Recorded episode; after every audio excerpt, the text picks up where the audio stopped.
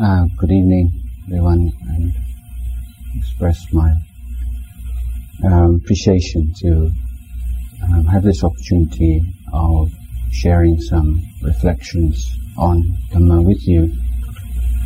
Um, as a monk, uh, one doesn't have the opportunity to give material things to others, um, but one does have the opportunity to um, share one's understanding of the teachings. And the Buddha said this was the uh, the highest kind of dana, giving giving of truth, giving of the Buddha's teachings. So I feel very privileged that I, I do have this opportunity every now and again. Um, these days, I'm living a much more solitary life. I'm living by myself and um, very rarely speak in English, let alone um, discourse in English. But um, I'm just starting to get into my stride again. I've, I've, been in America for about a week now, and um, been asked this evening uh, to give a talk on the subject of anatta, Fortunately, the only people who can really understand anatta are the really patient people. So that whenever we have to exercise patience, we are creating the conditions to understand anatta in a more profound way. So this is all part of the talk. um,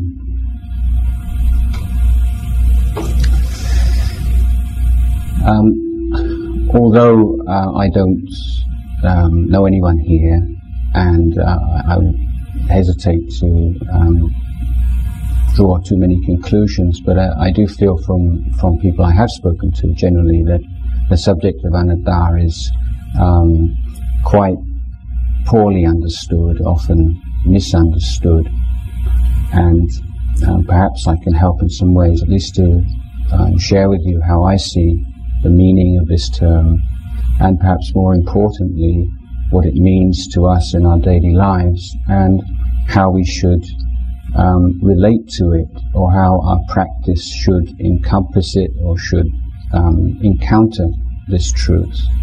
Because, um, as I, am sure many of you will have read or heard before, the Buddha, uh, in a famous simile, said that the things that he'd realized and, and taught to others um, was comparable to the leaves um, that he held in his hand and the, things that he'd realized and didn't choose to teach um, to others were like all the leaves in the forest. So he say the teachings um, that are represented in the Tipitaka, in the collected discourses of the Buddha, are the, um, the, the handful of leaves. So everything that's in the, the Buddha's discourses are things that the Buddha chose from all the things he'd realized um, because he felt they were of specific benefit to us.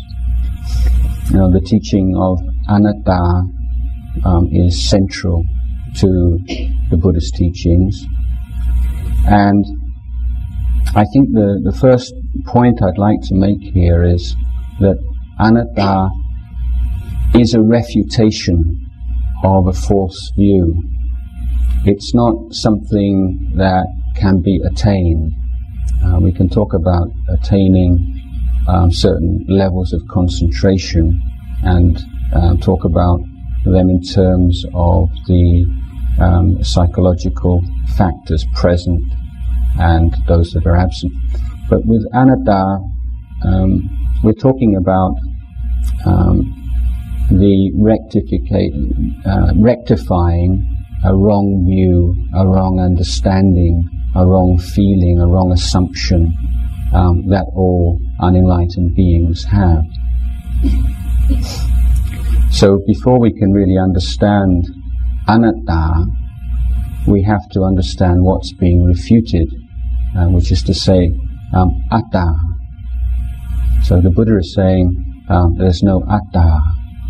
Now that that word uh, we usually translate as um, self and as non-self, um, but that word self is of course rather um, an ambiguous one in English. We we can talk about someone being selfish and selfless and so on and so forth, but it, it doesn't really have such um, a clearly defined meaning. Um, soul is another um, is another uh, possibility as a translation of atta. Um, but if if I was to say I'm going to give a, a, completely soulless talk tonight, probably a few of you would be interested to listen. So the the way we use words um, is very important, and in translating Pali terms, um, it's always um, it's specifically um, technical terms.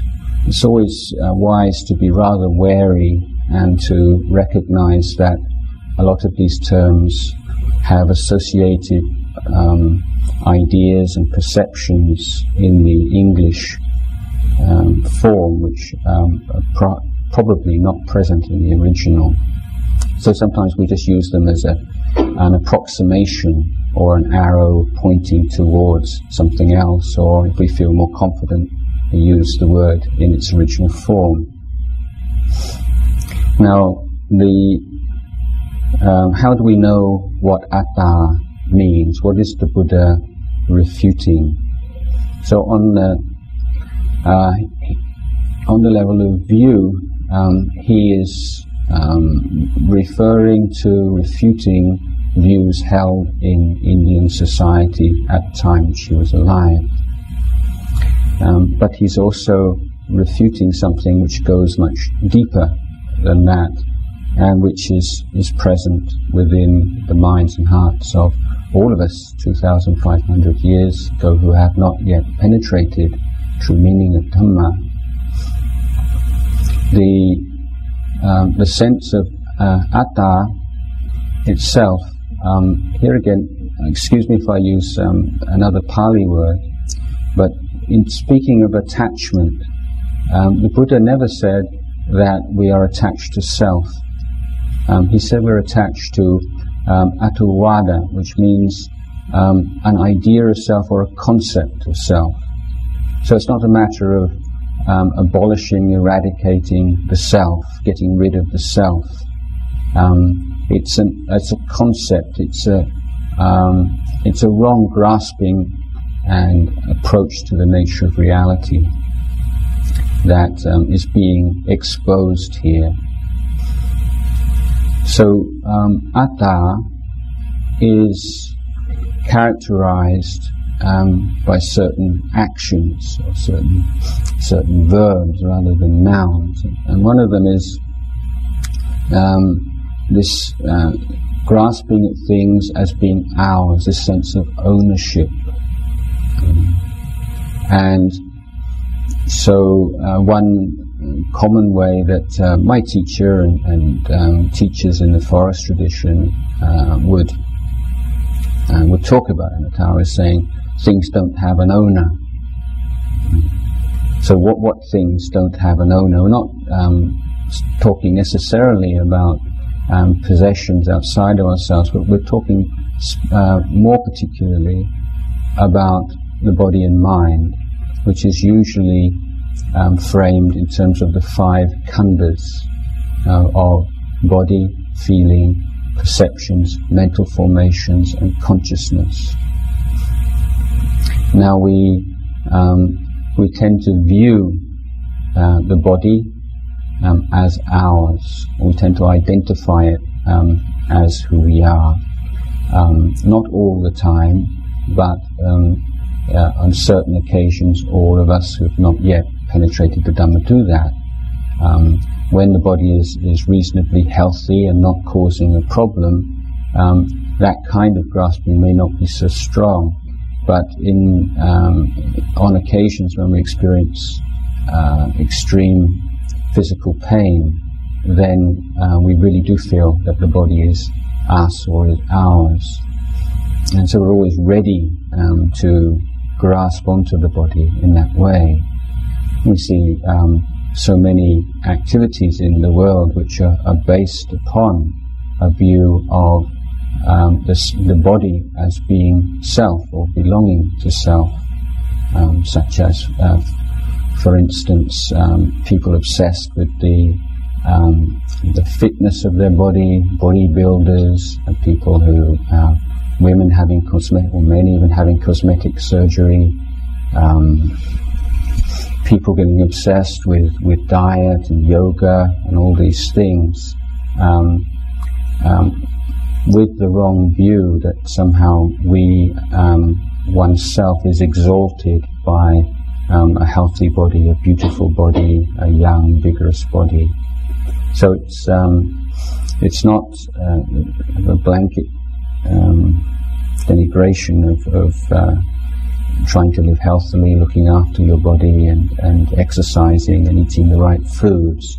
Um, but it's looking very closely at the motivation behind it, um, which um, is important. The the world is is propelled um, really by um, the desire for the search for pleasant feelings and the um, the search for ways to prevent us experiencing unpleasant feelings. Um, you can see this. I mean, if I if I was to say to you, um, I'd I'm going to give you a pleasant feeling, just a very very small one, just just a very small one. Do you want? Everybody would say yes. I think. If I was to say I'm going to inflict pain on you, not very much, just a little bit, you know, would you want it even just a little bit? Um, not unless you saw some really useful purpose for, for receiving it. And the, the search uh, for pleasure and the flight from pain underlies um, so much of um, our lives as human beings. And sometimes it may be camouflaged by theories and philosophies and uh, various kinds of rational uh, rationalizations sometimes uh, can be quite blatant and exposed. But this whole search um, is, of course, based upon um, an identification with feeling, feeling that if we experience pleasant feeling, somehow we make a gain. We gain through that, we grow through that, um, we're exalted by it. And if we experience um, painful feeling, um, it's it's not an end in itself. There is somehow a, di- a diminution of who we are. We're diminished by pain. We're reduced by it. So um, this carries through um, the five khandhas with perceptions and with uh, mental formations and with and with consciousness. Um, we are constantly um, identifying with um, the body and the mind in its various aspects and manifestations. And it's that, that constant moment by moment uh, grasping at experience um, as self, as something which belongs to us, um, which is um, being pointed to as a primary cause of cause of suffering by the Buddha. And he's saying that um, this sense of ownership, that there is an owner, there is an owner of the body, there is an owner of the fe- of feelings, of, there is an owner of perceptions, of mental formations and consciousness, is an illusion. Um, and we, um, one of the um, engines for this um, illusion, if you like, um, is language and the fact that we have this word I, which we apply um, to all areas of experience. So we could say, I, um, I have a backache. I'm feeling happy today. Um, it seems to me that the, the atmosphere here is very friendly. Um, I um, I'm feeling uh, I'm I'm thinking about um, this or that. I have a lot of currently feeling a lot of faith in Buddhism, or I'm I'm bored, or I'm interested, I'm excited, I'm looking, I'm hearing. We use all these. Um, uh, we use this single word "I" to refer to um, a whole host of different phenomena, a whole host of different experiences. And, and so we, we come to assume that there is a single focus of experience, a single I standing behind um, this independent entity I, um, who um, has a body, has feelings, has perceptions, has wholesome thoughts, unwholesome thoughts, sees, hears, smells, tastes, touches, and so on. So the, the Buddha challenges us. Um, the Buddha's not just um, telling us, you know, if you want to be a Buddhist, you've got to stop thinking like that. Um, the Buddha is saying, is that really so? Look closely. This is the Buddha's exhortation, not, not believe me. The Buddha is saying, look at your experience. Is it really so? Um, look at the body closely. Look at feelings. Look at the arising of feelings. Look at the experience of pleasant feeling, unpleasant feeling, neutral feeling. Now look at perception. Uh, look at the nature of perception, the changing nature of perception, the uncertainty of perception, the, the way that perception can be so easily influenced and distorted. Um, look at wholesome and unwholesome thoughts. They're arising, um, they're passing away, the causes and conditions which influence their arising and passing away. Look at sense consciousness. And if uh, and the Buddha's challenge is that um, if you're willing to um, give that kind of time and, and effort um, to examining the truth of your experience moment by moment, um, you will find that the uh, the sense of I uh, becomes far more mysterious and intangible than you would have thought. And and this is one criteria of um, integrity or, or truth. If something is true, then the more you look at it closely and evenly, then the clearer it becomes. If something is false, then the more that you look at it closely and evenly, um, the more fuzzy and um, indistinct it becomes. And so the Buddha says if you're willing to look at your experience, physical, emotional, mental experience, um, more and more you're aware of physical, the physical form, the physical body, uh, the solidity of the body, the heat of the body, the movement of the body, and so on. Um, you're aware of feelings, you're aware of um, perceptions and, and, and thoughts and emotions and sense consciousness. But the clearer the awareness is, the less clear, or in some cases, um, the, the um, there's a complete absence of the sense of self. And this is something which can be known experientially um, through meditation practice, through um, through the effort, through the constant effort to be mindful and awake to your life. Um, and this is um, where a teaching which seems to be rather abstruse, um, difficult, uh, counterintuitive, um, seems uh, to be brought right down to earth. Yeah, this is what the Buddha is talking about. Uh, the more mindful you are, uh, the less the sense of self, of me and mine appears. The more confused you are, the stronger the negative emotions, afflictions in your mind are, stronger the sense of I and mine appear. There is not this, if, the Buddha is saying, if this sense of I and mine was authentic, it wouldn't fluctuate in that way, it would be stable.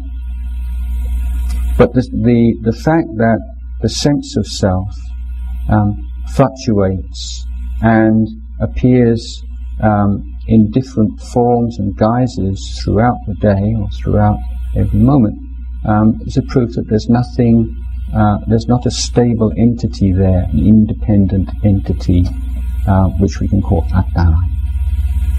Now, another argument that the Buddha proposed, or another challenge, if you like, um, is that if there was um, such a thing as an atta, then we could choose um, how our body and mind are moment to moment. So th- this is related to, follows on from this idea of owner, ownership and ownerlessness. What does it mean to own something?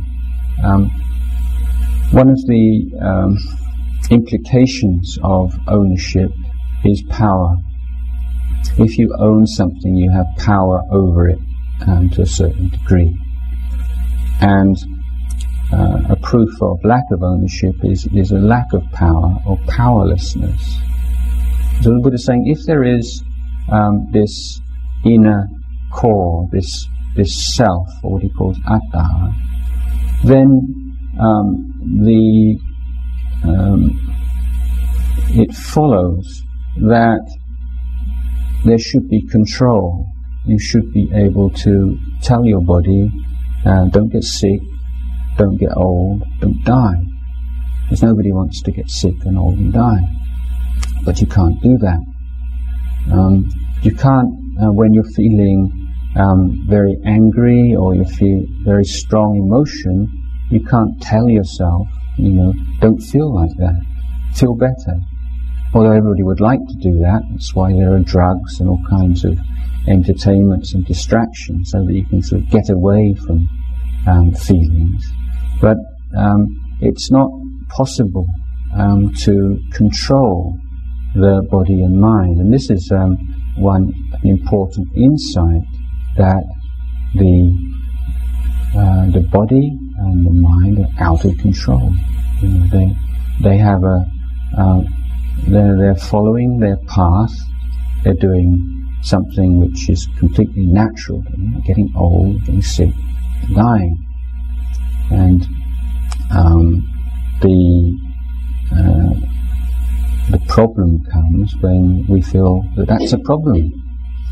Um, it's, it's, not a problem. Getting sick and getting old, getting dying, it's just just the way that um, conditioned phenomena, and particularly this, this group of conditioned phenomena we call a life, um, it's just what it does. It's just, just like that. Um, now the um, the teaching um, of anatta uh, really becomes uh, clear. Again, I, I, I, really want to talk about this as, as it affects our life and what it means to us as human beings and how it becomes clearer and how it's distorted rather than talking philosophically. Um, how it becomes more and more clear and, and um, how faith in this principle arises um, is through um, the investigation of the turning the mind towards attention uh, to conditionality, um, the causes and conditions that lead to the arising of phenomena, the causes and conditions that sustain phenomena, the causes and conditions that lead to the waning and the disappearance of phenomena. And this is the, the essence of the, um, the investigation that a Buddhist practitioner uh, must integrate into their daily life.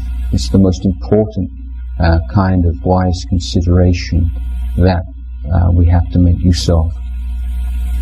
We're constantly uh, noticing, observing, because when you see um, how things arise through conditions, um, then the sense of self, uh, the attavada, the, the, the grasping itself, um, is undermined to a great, a great degree.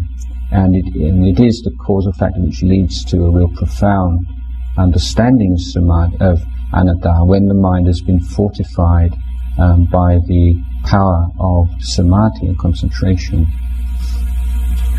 Now, if you um, if you notice, uh, for instance, um, the arising of a particular negative emotion, let's say anger, um, if you take that as not as an object of study, um, rather than something that you, you feel bad about or you feel guilty about or you um, you you get angry about. You know, so Buddhists, we uh, not only do Buddhists get angry, but they get angry at themselves for getting angry because they uh, don't think they should get angry. Often, the um, the way practice is not um, adopting a Buddhist stance and saying, um, I'm a peaceful person, I shouldn't get angry, um, because if you do that, then um, the wisdom and the understanding of anger, which is the only thing which will really um, reduce and eventually uh, lead to the cessation of anger, won't arise. We want to see what is anger, what's anger feel like, um, but particularly what are the causes and conditions in my life that lead me to lose my temper or to make me angry, and and uh, what is what is it that I feel that I, I get from it?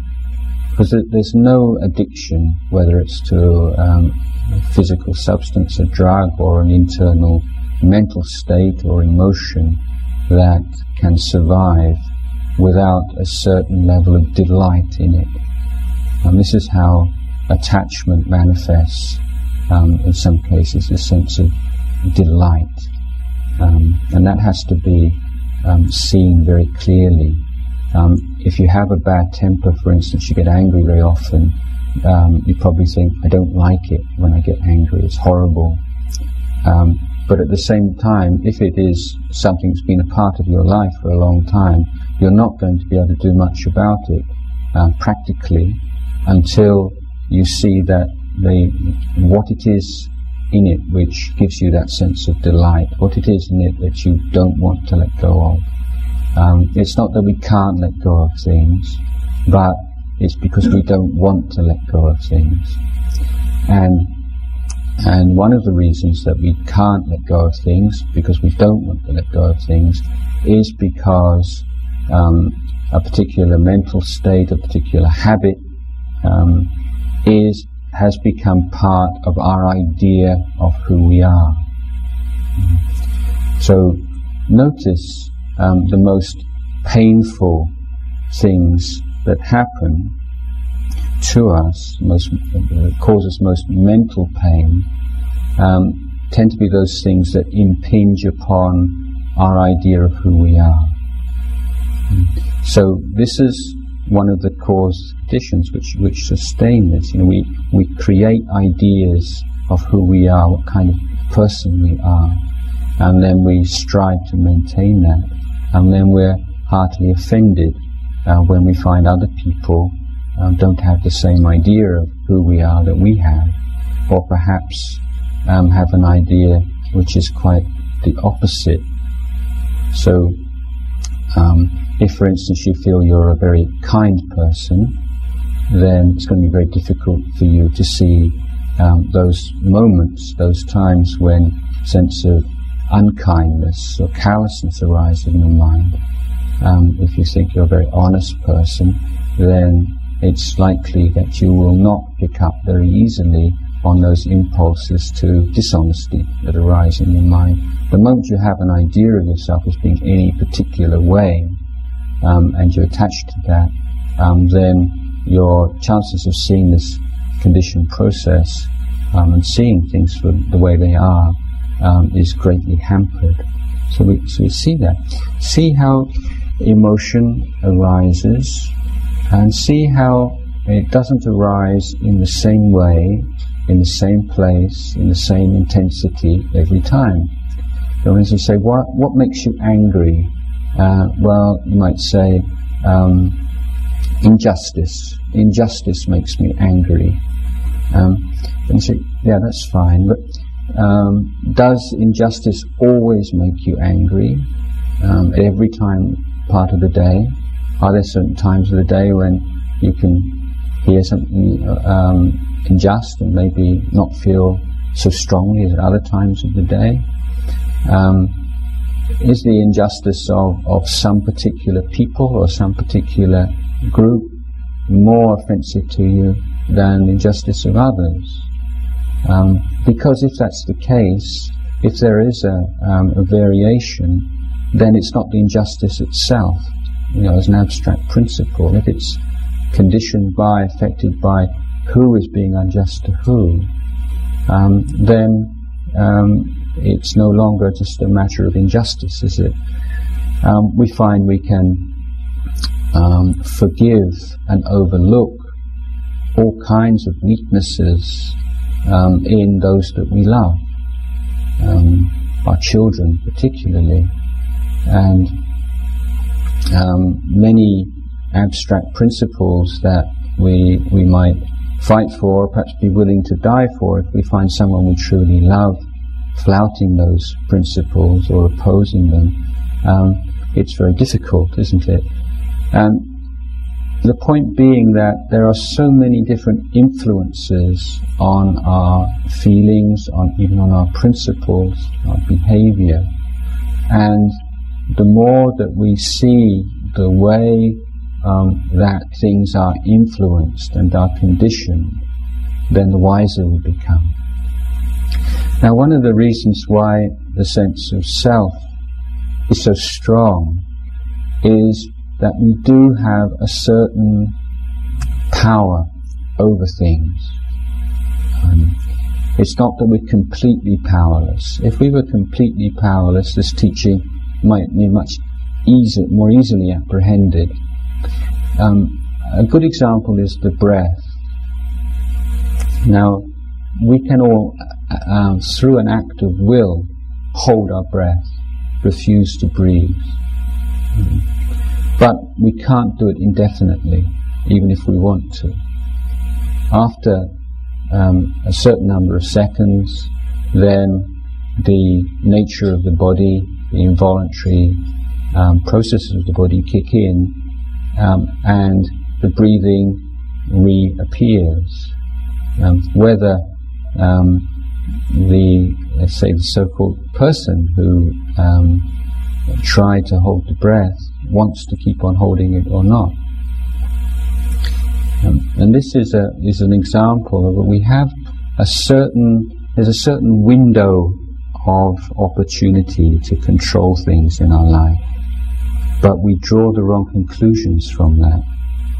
Um, but the, when we uh, look more closely, we see that our our ability to control things and influence things and our power over things is only within the parameters that the nature of things um, gives us. So um, nature lays down some sort of broad kind of guidelines, and we have a certain leeway um, in which we can exert our influence.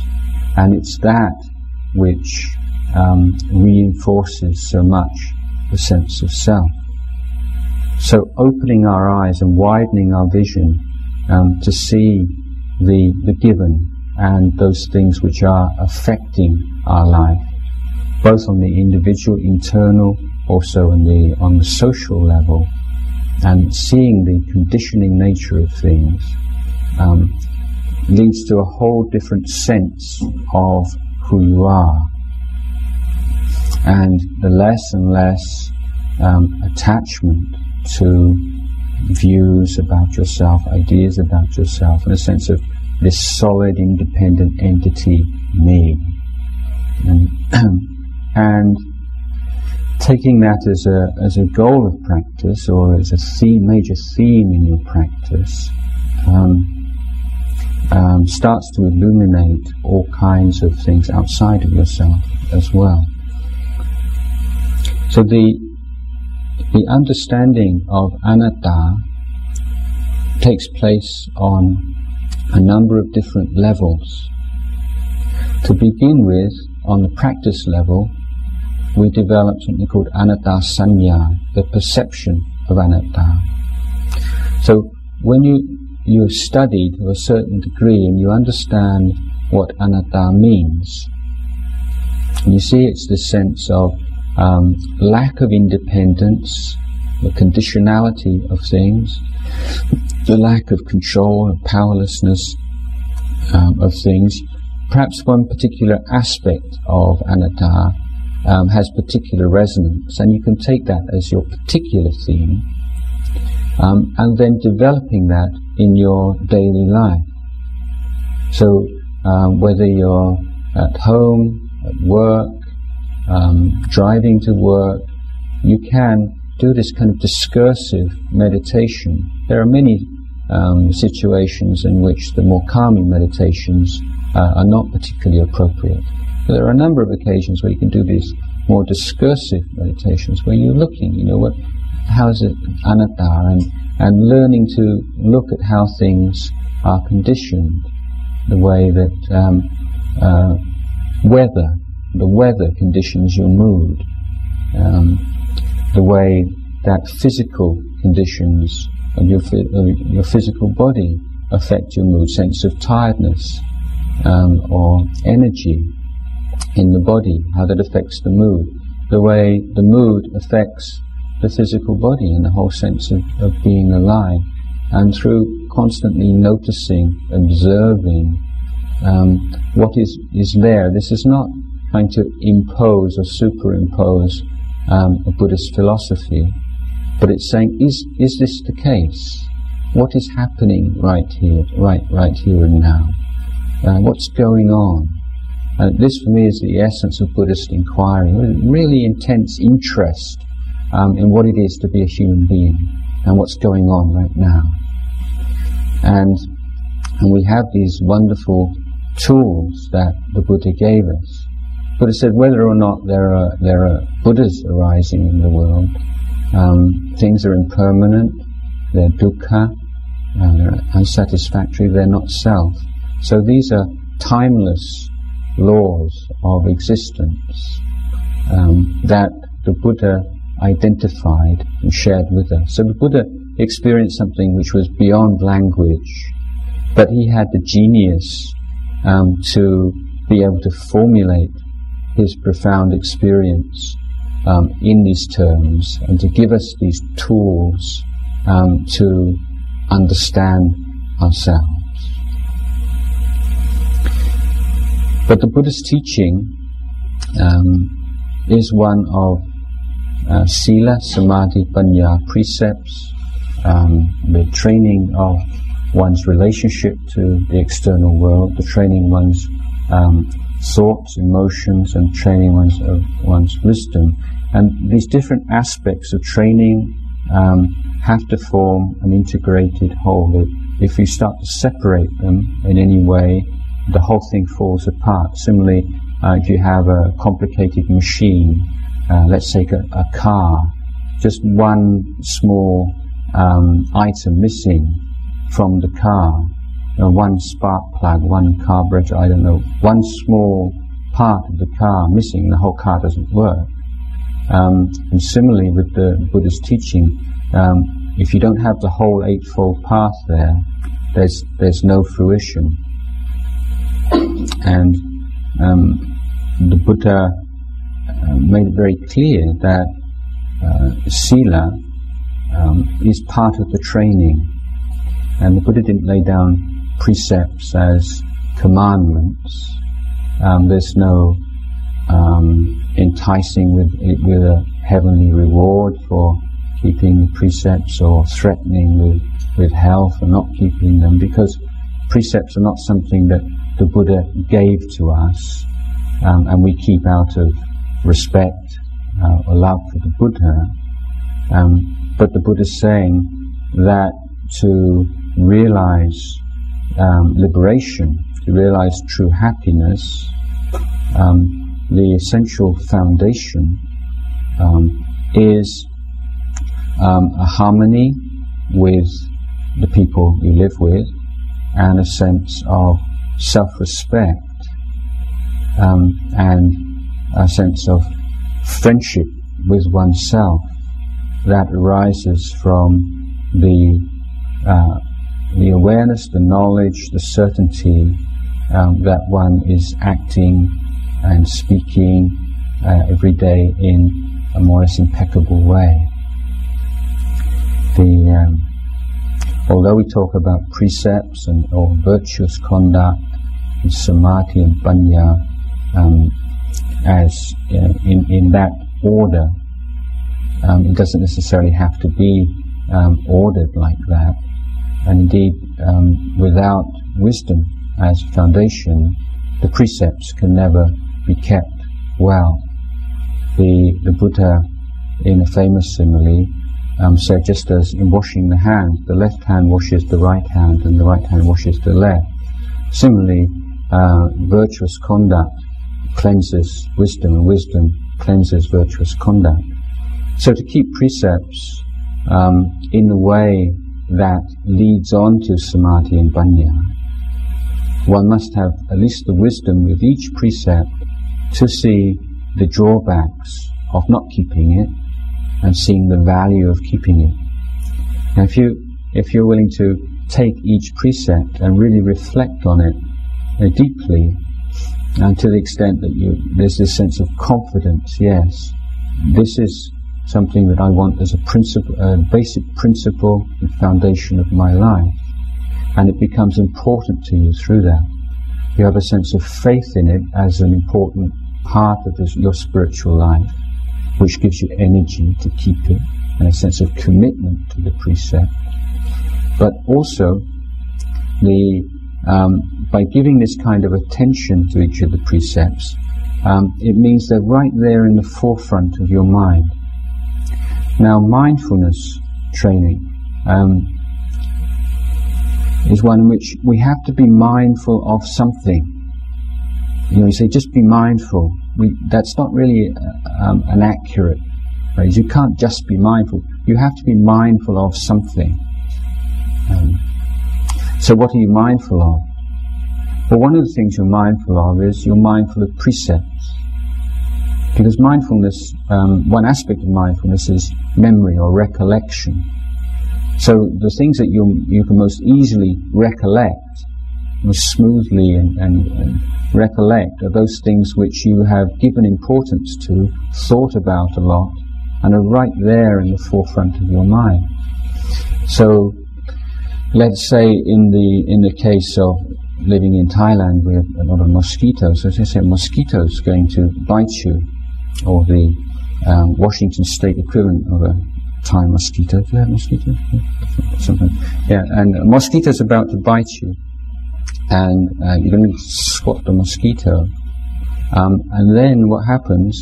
Something pops up in your mind, and that pops up in your mind. That's breaking my precept. Now, at that moment, something very interesting has happened. Is that you have um, you have um, created like a wedge between impulse and action in a very skillful way. It's very difficult to do that without a clear uh, framework and a clear um, uh, use of, of, precepts. So, mostly we, we can have good intentions and principles and ideals, but uh, when it comes to the nitty gritty, when we're under pressure, when there's a lot going on, we tend to forget. So, we uh, we know, you know we know how we should act and what's a good way to act, but we find it very difficult to do it consistently. Um, we know what we shouldn't do and what's not a good uh, wise to do, but we find it very hard to avoid doing those things consistently. Um, so the practical way of dealing that with that um, is this mindfulness of precept, because sila is the training or Buddhist education um, on the level of volition. We're using volition and we're using um, mindfulness of precepts as tool for spiritual training. Now, when when you have a, um, a desire to squat a mosquito, if you lack that uh, really sharp mindfulness and and focused mindfulness, then it's already happened. Oh no, done it again. Poor mosquito. There you go be reborn in a happy realm. um, but if you if you stop, um, then what happens? There's this kind of tension just for a moment. You know, you still want to do it, and there's um, and then you, but you stop, um, and the, you've stopped because of the recollection of your precept, and you've given yourself the opportunity uh, to question, to look closely at what you're doing. You've awoken. There's uh, this is a um, a moment of wakefulness in the mind. This is the Buddha moment, wakefulness. He said, Do I want to do this? Is it wholesome or unwholesome? Is it consistent with my ideals or not? It's mindfulness that's given you that, that opportunity to do that. It's created the wedge between the intention to, to act and the action itself. And if you are patient and you and you restrain that impulse to act, and you look in that way, then the tension passes away and the volition passes away. And so, on the level of keeping precepts, you you're already having a, um, an initial understanding of the three characteristics of existence, the impermanence of volition. If that volition was really you, you couldn't do that. You wouldn't, uh, you wouldn't be able to reflect on it. Uh, you wouldn't be able to see it for what it was. Um, and you see the, the suffering of it, the suffering of that intention, the frustration of that intention, and you see um, the anatta. You see clearly how that the volition to kill is automatic. There was a pain, a discomfort, and it's just this automatic kind of switch. There's, I don't want that. Get rid of it. Mm. But through wise use of precept, that first precept, you become aware of that. You awake to that habitual, automatic uh, process, and you become human in, at that moment. You have, at that moment, you awake to the possibility of making moral choices, um, of refraining, and and the the nobility of being able to refrain mindfully from unwholesome actions, actions that cause pain and suffering to oneself and others, is is a wonderful thing um, to develop. So, w- why I'm going into this here is to to really um, point out that it's totally artificial to talk about precepts as if they're one thing, and meditation is another thing, and vipassana is another thing. Um, that there's just one thing, it's your life. You, you, just got one mind, you just got one body, it's who you are, it's what you're doing right now. This is, this is what Buddhism's about. And you need a whole variety of skillful means. And some of them, uh, some of the skillful means you, you need uh, are based on volition, the volition to refrain, and the mindfulness of precepts. This is the, the, the whole sphere of sila. But you can't um, uh, make a, you know, uh, rely on that um, volition and mindfulness to deal with deeply um, rooted um, defilements. It, it's it's an adjunct to that, and it provides a basis for your ability to do that. But um, for that, you need the power of, of, of samadhi. Now, um, you know, you, you can make a, um, a firm intention that today I'm not going to shout at anybody or I'm not going to hit anybody. Um, and if you make, if you're very sincere about that and you, you devote yourself to being mindful um, to the arising of the desire, you can deal with that. Um, and this is the way that we practice on, on the external level. But you can't make a, a vow to yourself in the morning, today I'm not going to get angry with anybody. Um, because anger is, is something which um, is the result of past anger. It is a strong momentum there. And this needs um, the tools of samadhi we, we talk a lot about defilements in Buddhism, or afflictions, or negative emotions, but that can only remain really a concept, except in the case of very strong uh, anger and, and hatred and so on, until you have an experience of the non-defiled mind, of the, the pure mind, the still mind, the clear mind, um, the pure mind, and that gives you a perspective.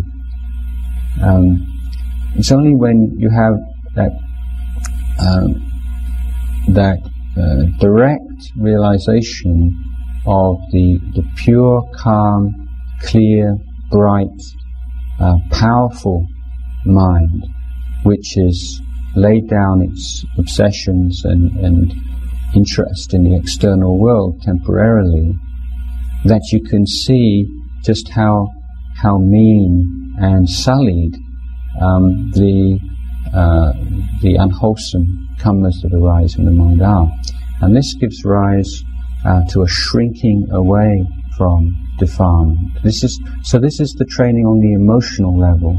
You know, there's there's the intellectual level. I'm not putting that down, but it has to be complemented by the emotional level. Similarly, you can study Abhidhamma philosophy and you can have quite a good understanding of the Four Noble Truths and so on. But unless you have a, a very deep and profound internal happiness in your mind, you can't understand what suffering means. The suffering mind cannot understand what suffering is. The happy mind can understand what suffering is. So this is one of the, the important, important reasons for developing inner peace and, and clarity through meditation practice. But it gives you this incredible sense of self-sufficiency and, and contentment and power that you can uh, look with an unwavering view um, at phenomena arising and passing away uh, and not be full of fear. Fear is uh, very strong. Um, um, fear is is a feature um, of meditation practice for many people when they reach a certain level. Um, and then, even though their understanding and their commitment is fine, then the irrational takes over, and there's a, it's as if you get to the edge of a cliff, and then suddenly, you know, you you realize you've you jump back about 10, 10 yards without in, uh, intending to do so.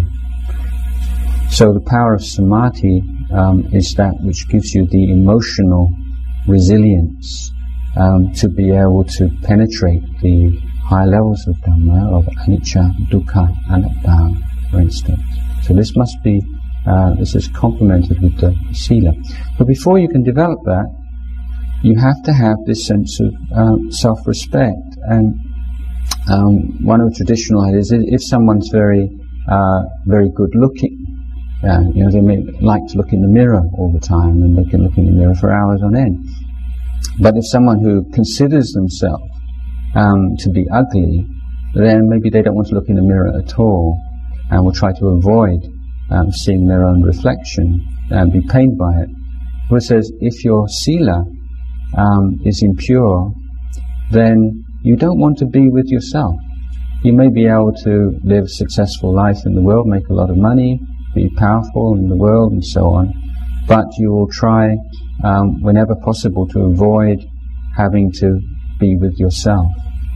Uh, most people, uh, it's very interesting, isn't it? If you if you go on a plane, for instance, I mean, this isn't necessarily confined to people with with uh, poor sila, but there's something that came to my mind. I've been on planes recently. Is that most people need to do something on a plane. You know, you have to read something or watch a movie or eat something. And if, if people don't have anything to read or eat or watch, they tend to fall asleep.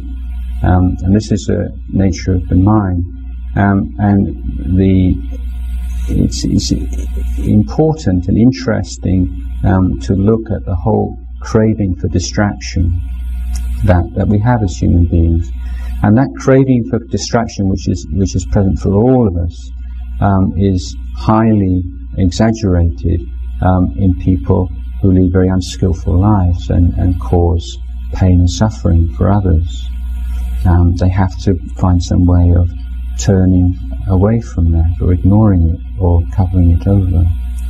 So the person who can look at their conduct and their speech at the end of the day. And first of all, ask themselves, is there anything that I've done and said today um, that I could that I could be critical of, that, that I feel is, is not appropriate. Um, um, and if you think, no, actually, I, am quite content with the way I've conducted myself today. But then the second question is, if my spiritual teacher, teacher who I look up to the most and revere the most, if he was to um, know everything I've said and done today, uh, would he be happy with it? Would he uh, would he approve? This time maybe you might. Well, I don't know. it's um, it's a sort of a second a second level. But the the way this becomes a skillful reflection rather than an unskillful reflection um, is that you're constantly reminding yourself that at any particular moment you um, you do what you do because of the causes and conditions. You can say, I should have been more mindful. Uh, I should have been kinder. I should not have done that or said that, um, and then take that as being um, something that you as a person um, failed in, then that's, that's atta. You've lost the anatta. You say, well, the causes and conditions um, today led, you know, led me to um, say something hurtful to somebody, um, and so how can I prevent those causes and conditions from arising in the same way in future? You see, there's a sense of constant flux, the sense of life as a river. There's nothing stable there. This is who I am. And when you see that, there's this great freedom that arises. You know, when you think, uh, when you think really nasty, miserable, malicious thoughts, you know, it doesn't make you a nasty, mis- miserable, malicious person. And when you think really exalted, elevated, kind, um, compassionate thoughts, it doesn't make you a kind and compassionate person. Um, and you can't consider yourself as possessor of those things. Um, if you continue to um, think in malicious ways, then you'll create like a furrow in your mind. Uh, becomes, a, uh, and you find it the more you think in malicious ways, the easier it is to think in malicious ways, and the more likely it is that maliciousness will become a dominant force in your mind and that it will spill over into how you act and speech. This is, this is a causal um, process. Similarly, if you um, incline your mind to, to thinking in, in kind and compassionate terms, then you create a wholesome uh, path for your mind and it just becomes easier and easier for your mind to switch into that mode. It becomes, as we say, second nature. So th- this is the path of practice, and it uh, it, it, may sound quite um, sort of dogged, and and um, uh, it, it, doesn't have the same kind of glamour as some some of the um, some of the teachings you may hear. But this is the the framework for practice in daily life. That is to say, um, being skillful to prevent the arising of unwholesome dhammas in your mind, skillful in understanding causes, causes and conditions, um, and taking the necessary and, and, possible actions to prevent them. But given the fact that your, your mindfulness and your wisdom and so on is not complete, um, you're going to forget sometimes, and then you also need skillful means to deal with unwholesome dhammas that arise in your mind once they've arisen. You need to develop skillful means to create, to give rise to wholesome dhammas that have not yet arisen, and to find skillful means to develop, nurture, and to bring to um, uh, to perfection those that have arisen. And this is something that you can do. And the Buddha said, monks, that I'm telling you to abandon the unwholesome, develop the wholesome, purify your mind, is because all of you can do it. If you couldn't do it, I wouldn't teach it. Um, and that's the same is true for us today um, as it is for as it was for monks 2,500 years ago. There's nothing, absolutely nothing in your mind. It's who you really are, um, and and which is you know going to um, uh, is going to drag you down or is going to lift you up forever. If you have some really deeply ingrained negative habits and, and so on, um, it d- does mean just a gradual, gradual, gradual um, alleviation of them. They're not going to disappear overnight because you've created these really strong karmic furrows in your mind, and you and to create new wholesome furrows and to and to change the the flow of your mind, it takes time. Um, but it, it can be done because it's just a matter of conditions. And similarly with wholesome conditions, if you haven't yet realized, yet re, uh, reached the level of stream entry, there is no good wholesome quality in your mind that you can take for granted. Um, the reason why stream entry is so important is because the wholesome dhammas in the mind become stabilized um, and can no longer disappear. You can be very virtuous and, and, and feel that you are a virtuous person, but then things change. The country is at war. Um, there's a famine. Uh, your family is in, in risk. And, and people, uh, as anyone who's studied history can know that um, people's morality can go out of the window under special conditions. Um, it's only when you reach that level of stream entry that you can be sure that that's completely stable, that that, that won't decline. So um, all the unwholesome qualities in your mind are not who you are. They're unwholesome qualities that can wax and wane uh, depending upon the intensity of your effort and your faith and your mindfulness, your concentration, your wisdom, and all the wholesome qualities similarly. It's not who you are, it's not a possession, it's not an attainment. These are things that are very fragile um, and need to be cared for and looked after. Um, and and it's something that can do and should do. So this this um, this teaching of anatta, then I'm bringing this right down to you know how we live our lives. I'm saying because there's nothing there that is an independent entity, it's you or part of you, then for that reason you must be extremely diligent in finding the most intelligent and wise ways of abandoning the unwholesome and the most skillful, intelligent ways for developing the wholesome. Because nothing is stable, you can do that. If there was a self, there would be no, no possibility of a holy life. There would be no Buddhism. Um, when Ajahn Chah, um, in his monastery, they built this um, new uh, Uposatha hall, and it's rather kind of revolutionary design. And in those days, 20, 30 years ago, and um, used a lot of um, concrete. And sometime after it was built, there's a group of uh, lay people came and he took them round and, and one of them pointed up to the, the cement uh, work and pointed to a, a crack in the cement. The, the thing had just been built two or three months. And, and he said, look, what a shame, Luang Por, there's, there's a crack in the, crack in the cement. And Ajahn Chah said, no cracks, no Buddhism. So I mean, it's because uh, you know it's because things crack up. You know, there's a there's a monastery there in the first place. So you know, it's not just oh what a shame all that money and it's starting to crack already. You know. So the um, putting this this effort. So just just uh, make this point uh, another point again that there is the uh, creation of self on the level of view, theory, philosophy, uh, religious belief, uh, superstition, and so on. And this is the level which the sotapanna or the stream enterer abandons. Um, does that mean that the stream enterer has no sense of self?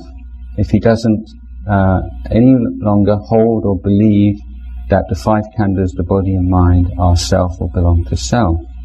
Um, if that's so, why is the an arahant, a fully enlightened being? And the reason is because there are like concentric shells of delusion. And once the outer shell of view has gone, there is still an inner shell which um, is characterized by a defilement which we call mana or conceit. And conceit um, in Buddhism means attachment, can be attachment to the idea of I'm better than you, um, and but it can also be an a, attachment to the idea um, you know, you're no better than I am. We're all on the same level. That's also considered conceit. Or it also sometimes takes the form of humility. You know, I'm, I'm nowhere near as wise as you are, as good as you are. I'm hopeless. That's also conceit. Um, of course, the stream enterer has gone beyond these gross levels, but this, this is an idea of a basic framework of conceit. Now, there's a very interesting uh, sutta in which a monk called Khemaka um, spoke with a, a, group of senior monks. Um, and was, they were talking about their practice. And he said um, that he no longer viewed the body, feelings, perceptions, mental formations, and consciousness as self, but yet he still wasn't enlightened. And these other monks argued with him and um, or, or, disputed that because they felt that it was wrong view. He wasn't in accordance with what the Buddha taught. And so Khemaka felt that he, he had to explain more clearly, and he came up with a simile, um, and two similes. Um, and one of them was that um, if you um, wash clothes very thoroughly, then all the stains come out of the cloth, and the cloth looks really clean. But if you smell it, it has the smell of the detergent. And he said the sense of self for the uh, one of the noble ones on the anagami level is like the the smell of the detergent. then um, uh, the other simile he gave was that um, it's like um, a, a, flower and the scent of a flower that you can't point to any one um, part of the flower and say the scent comes from the stamen or the scent comes from the stem or the scent comes from here, and yet the scent is there. And he says similarly, um, although I can't say that the sense of self resides in the body or the feelings or the perceptions or something, there it's still there. I can recognize this. But this story has a really good, a really happy ending because through that effort to articulate his experience to his fellow monks, Khemaka became an arahant. He saw through that, through the effort to, to explain himself, as someone who um, who became fully enlightened through teaching others. And not only did he get enlightened, but all his friends got enlightened as well. So I'm not sort of uh, really hoping this is going to happen for all of us tonight, but um, in, anyway, um, it's the it's the custom. In fact, my teacher um, insisted that uh, his disciples um, never prepare talks beforehand so, um, as you've noticed, this has been rather a rambling and uh, unstructured talk on anatta. But anyway, I hope um, I've said a few things that will um, of benefit to you in your own practice. Um, I'd like to leave the talk here and leave some time for you to has something to drink and uh, for anyone who'd like to ask questions, either about what I've been talking about this evening or anything else that you think would be interesting.